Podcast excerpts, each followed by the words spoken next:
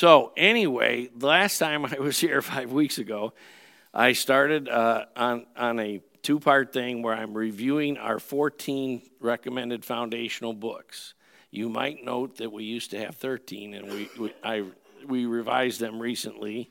So, all 14 are listed on your outline. On the front page are the eight that I covered last time, and I'm not going to recover that. Um, I also uh, in order just to, to save space on the outline because I like to get always confine it to the front and back of a page and paper punch it so you can keep these in a file or a notebook. Hopefully, you do. Uh, I remember as a young Christian, I always took notes and kept no, all my notes from church. And, a, and of course, I went to a church that really emphasized biblical studies and teaching and not going anywhere without your Bible and that kind of thing. Uh, of course, these days that's so easy with your phone. Uh, you have, I have all my Kindle books, uh, dozens of translations of the Bible, Greek tools, all that's right in your pocket. Uh, it's amazing. So, um, um, I actually just sit in a chair and read, read my Bible on my phone in the mornings from like 5:30 to like one or thir- one or two in the afternoon usually, and uh, I it's amazing. I don't even have to get up off the, out of the chair except to get another cup of tea. So, um,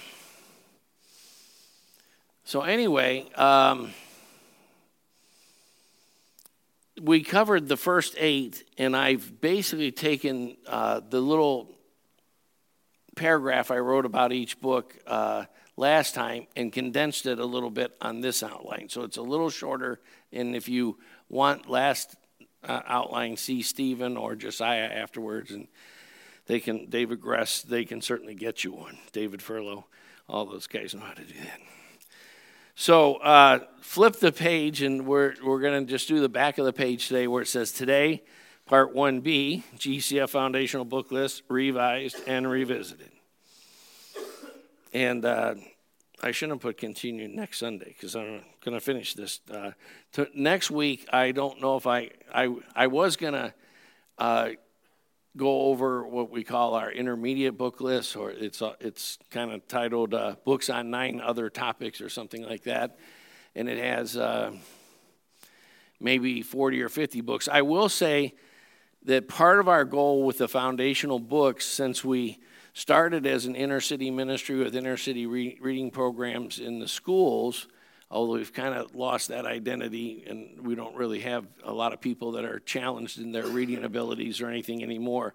But originally, the foundational book list, we were trying for somewhat easy to read. And uh, so, and I will say that. Um, what we call the intermediate books or the books on nine other topics are probably a little bit more insightful. Most of the books that we have are just to me they're they're of no value if they're if they're not a guide to help you get more out of reading the whole Bible. Most of them are are, are kind of designed to help you see, oh, I read the Bible but I missed this or whatever kind of thing. So um, So, in fact, if you look at the first two books on the on the last page, both of those are designed to get uh, help you read the whole Bible and to get, you know, what what you want to do when you're reading the Bible is uh, move to. most biblical studies in evangelical Christianity kind of do this thing where they zoom in on one to three verses or a short paragraph or something, and then talk a lot about that but not in very much context. I would really encourage you to read the whole Bible several times in your early Christian years. You know, you should try to, at the minimum, read the Old Testament every other year. And, but if you do that for 10 years, you'll have read the whole Old Testament five times. That, that's kind of a minimum starting point. And then with the New Testament, I, you know, if you read five chapters a week, there's exactly 260 chapters in the New Testament, which is 52 weeks times five. It's 260. So if you read five chapters a week, you'll read the whole New Testament uh, at least once a year. if you read 15 chapters a week, you can read it three times a year. And I would really encourage you to read through the whole Bible. Uh, I remember my first four months as a Christian, I read the New Testament about 10 times, and I read the Old Testament about three times. And that was a really excellent start. Now, of course, most people don't have like 10 hours a day to read the Bible, which I had my first four months of being a Christian, which was kind of nice. Uh, my parents kept, I was 17 at the time, and I was just coming out of the drug scene and all that. And every day my parents would say, Are you going to get a job today? And uh, I would actually wake up in the morning, devious guy that I was, and I would uh, not let my parents know I was awake until I read my Bible four or five hours.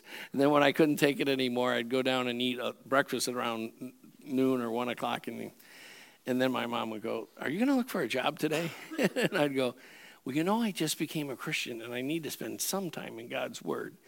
And then I'd go up and read the Bible four or five more hours. And I'd say, you know, it's five o'clock. It's too late to look for a job today. Let's try again tomorrow. and then I would go to a different church meeting every night because I was just getting started and trying to figure out how to walk with God and all that. All right. So anyway, um, you really do need that overview. And, and try to look for major themes and major interconnected thing and the most major theme is the revelation of christ christ is the center that's why he's called the word of god in more than one passage so let's uh, start on uh, the backside the ninth book is called total forgiveness experience a study guide to repairing relationships by R.T. Kendall. If you're not familiar with R.T. Kendall, he was the pastor of Westminster Chapel in um, uh, London, England, one of the most famous Protestant churches in the world. For about 25 years, uh, G. Campbell Morgan was pastor there. Uh, what's his name? Earl Stanley Jones and so forth. Very, very famous church. And he writes, R.T. Kendall writes tons of books, almost all of which are good. Uh, his book called The Anointing is a very good, very helpful and good book. Now, Total Forgiveness Experience is a book you can read by yourself. But it, if, uh, you know, I, I know there's still a few book groups that go on in our church. And uh, Sam, where's Sam Moante? Is he here? No. Sam Chen Sing Poon, is he here? No. uh, they uh, they still have a book group that uh, that they do. And are are you still involved in that, uh, Matt? They they don't do that book group anymore. So they they had that going for years, but apparently not anymore. Okay, so um, you could do this as as like a book group thing, but. Um, uh, for, forgiveness, let, let me just say a couple things about forgiveness. You can read what I wrote there. Forgiveness is uh, a make it or break it issue. If you have unforgiveness issues, that, that's, that's a deal killer with walking with God. You cannot have unforgiveness in your heart. Now, the, the unforgive, unforgiveness can be uh, directed toward God. There are people who have forgiveness issues with God. He addresses that in this book. He has a, this book has become so popular. I just noticed on the internet yesterday there's like five spin off books to it now. Uh, if you have forgiveness issues with God, is one. If you, but really, it, uh, you can have forgiveness issues with God. You can have forgiveness issues with other people. Usually, start with people who've been very important in your life. Start with your parents, uh, siblings, uh, pastor, church members, things like that. If you have unforgiveness uh, in your heart toward anyone, uh, it will skew your whole life and your whole walk with God. Because what we don't get, uh, that part of the reason we've got to overcome what's called antinomian Christianity is we underestimate uh, in evangelical Christianity how deep our sin problem is. As my pastor used to joke, Ray Nethery, uh, who I spoke to this week, he's a great guy. 90, uh, is he 94 now? I don't know. He's doing great. Um, let's see, he was born in 29. Yeah, so he's 94. Um, so, anyway, um, he used to always say, Cheer up. You're much worse off than you think, or something like that. It's much worse off than you think. You know, the truth is, our sin problem is much deeper. Part of growing in sanctification is to grow in the knowledge of how deep our sin is. And with it, to grow in the knowledge of how great Christ's grace is. He who's forgiven much loves much, and you don't have to have been a drug addict, uh, you know, car thief, murderer to, uh, to realize that you have been forgiven much. If you grew up a goody two shoes, self righteous uh, Christian type person, your, un- your sin problem is deep.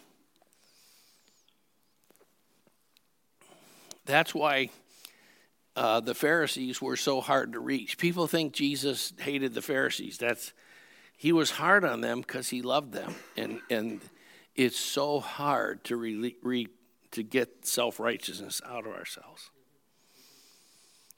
The, the light of God's word and the power of God's Holy Spirit will bring us under conviction.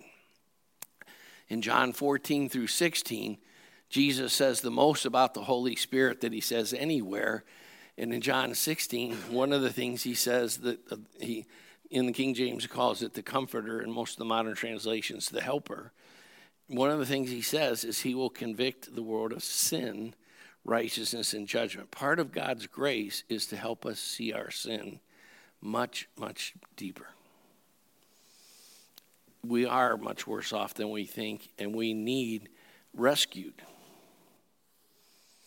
You know, many of you have heard me say that um, the word for rescue or deliver uh, appears dozens of times in the New Testament.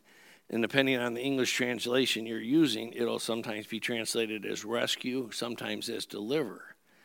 But the whole issue with rescue is you either get rescued or you don't get rescued. You cannot rescue yourself. Now, the grace of God works in your life uh, to, to begin to open your eyes to run to, to Christ for rescue. But that's God Himself rescuing you. So, I one of my favorite books uh, to this day that I read, like you know, 30 times when I was a kid, was a book called "The Night the Dikes Broke," and it was about uh, an event in the in the 1950s where the dikes around Holland broke uh, during a, a, storm or earthquake, I can't remember what the. In the middle of the night, uh, the people who lived on the outer edges that had been reclaimed by the dikes of of uh, Holland, much of their farmland had been reclaimed. They woke up to their houses filling up with water.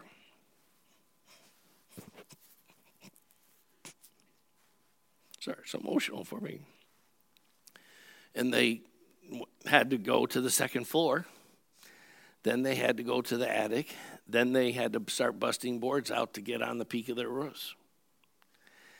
Of course, calls went out all over Europe, and immediately England, France, uh, Norway, etc., many countries began to send helicopters, uh, rescue operations, and so forth immediately but of course, many, many people drowned and died. Uh, you're on the peak of your roof, the flood is going up, and you either got rescued or you didn't. There was nothing you could do. And that is the predicament we're in as Christians. God's grace comes to us and chooses us and grants us uh, conviction of sin and grants us repentance. Romans 2 4, the kindness of God grants repentance. And that's why, uh, if you, as you grow in the grace of God, uh, you'll, you'll become more effective at helping people come to Christ because you'll, you'll understand they're no different than you are. And you're no, you know, there's, there, there's so much tendency towards self righteousness in our hearts as Christians, and it's a killer. So, uh, of course, the forgiveness toward God, forgiveness toward others, and forgiveness toward yourself. many people have deep unforgiveness issues toward themselves. And when you do, you're not understanding grace yet. And I will encourage you to cry out to God to help you uh, experience His grace, know His grace, understand His grace. Um, so, total forgiveness experience is uh, not just a book you need to read; it's a it's a course you need to pursue. Does that make sense? And if I don't get through uh, the whole message because I spent so much time on unforgiveness, it's it's you cannot have in, in one iota or ounce of unforgiveness without totally messing up your whole relationship with God. And it's something, as Proverbs says, watch over your heart with all diligence, for from, it flow the springs of life. You, you have to watch over your heart about that. One of the one of the great signs of progress in the Christian life is that you're quick to forgive.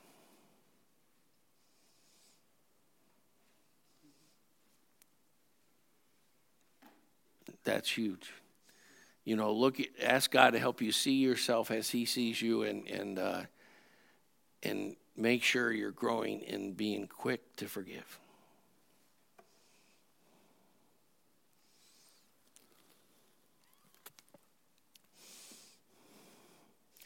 God will send you people who need that message.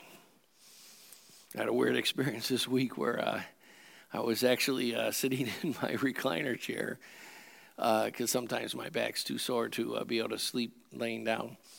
And uh, the door, someone knocked at the door at 3:30 in the morning. So I, I thought, is that the door knocking? And they knocked kind of lightly, but somehow God helped me hear it because I was not even on that floor. And so I went up and I couldn't see anyone through the window. So I was like, oh boy, this is risky. But I opened the door and it was this 20 year old girl who was uh, had been out doing drugs and partying, and her friends had left her.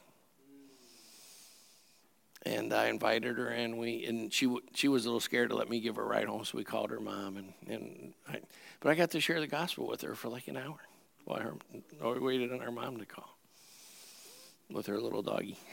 she had a she had a little puppy dog, and uh,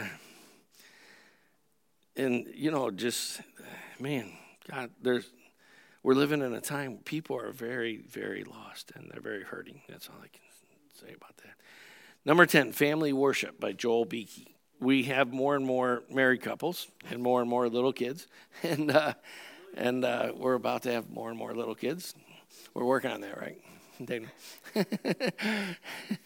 um, when do you guys do? May 31st. And uh, boy, that's coming up.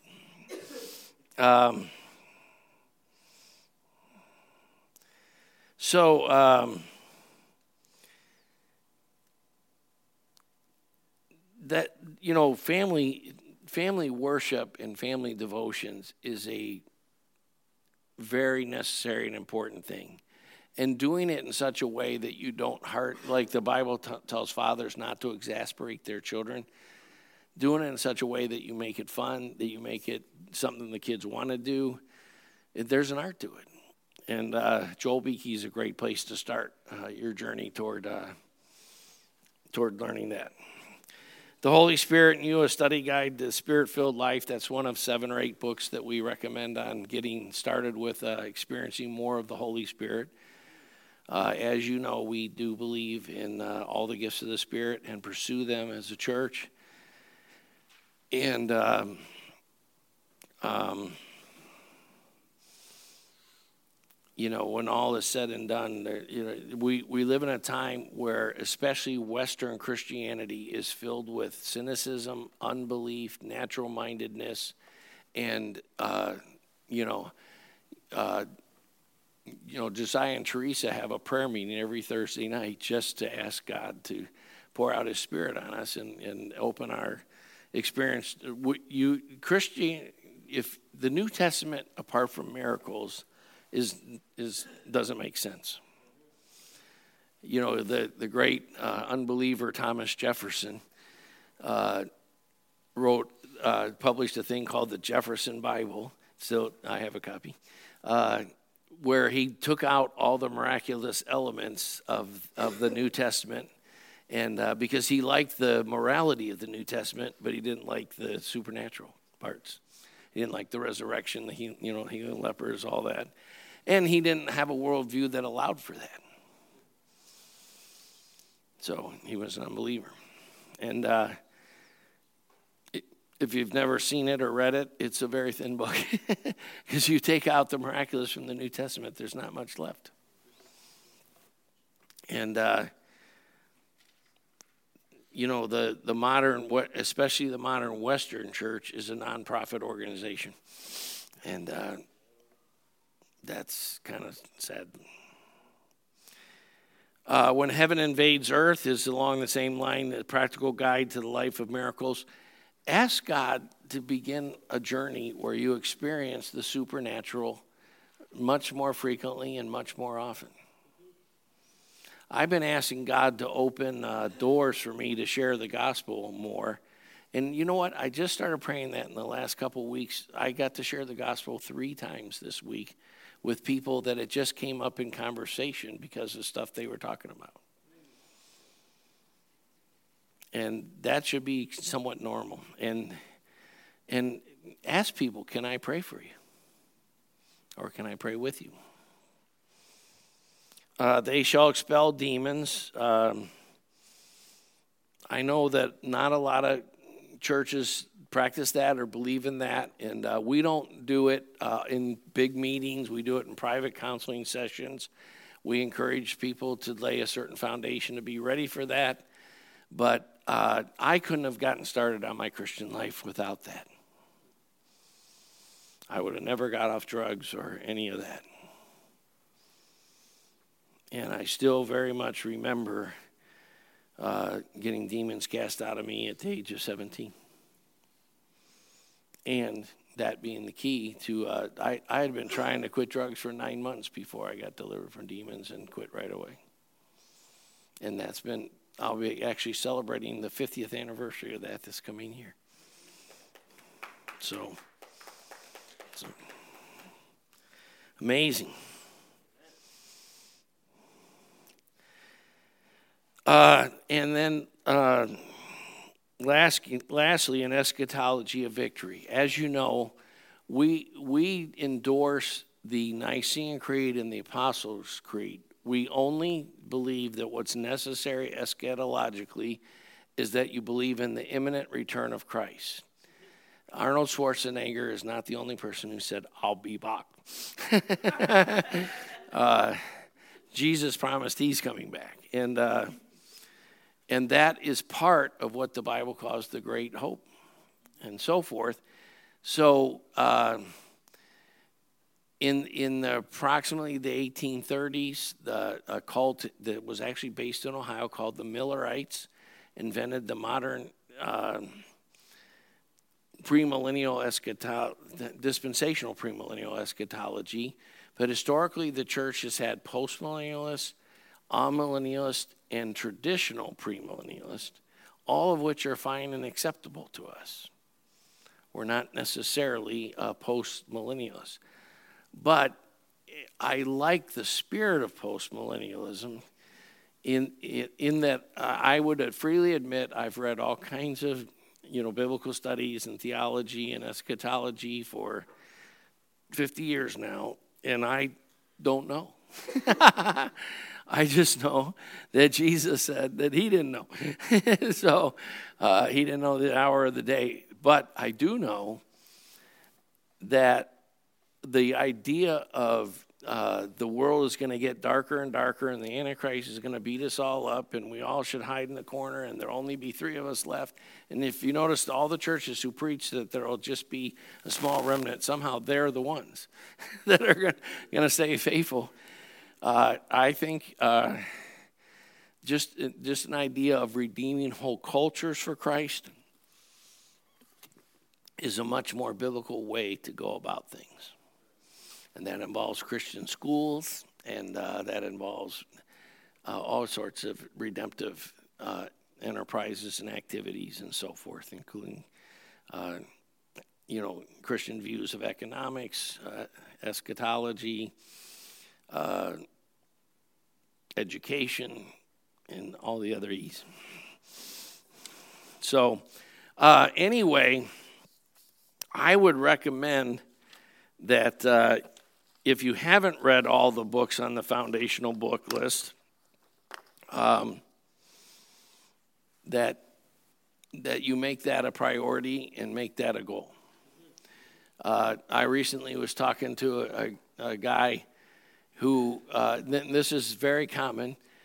Who the the book that he hadn't read on the foundational book list was probably the book he needed the most, and so he read it. And uh, this week he was telling me how much it's begun to change his life that he read it a month ago or so.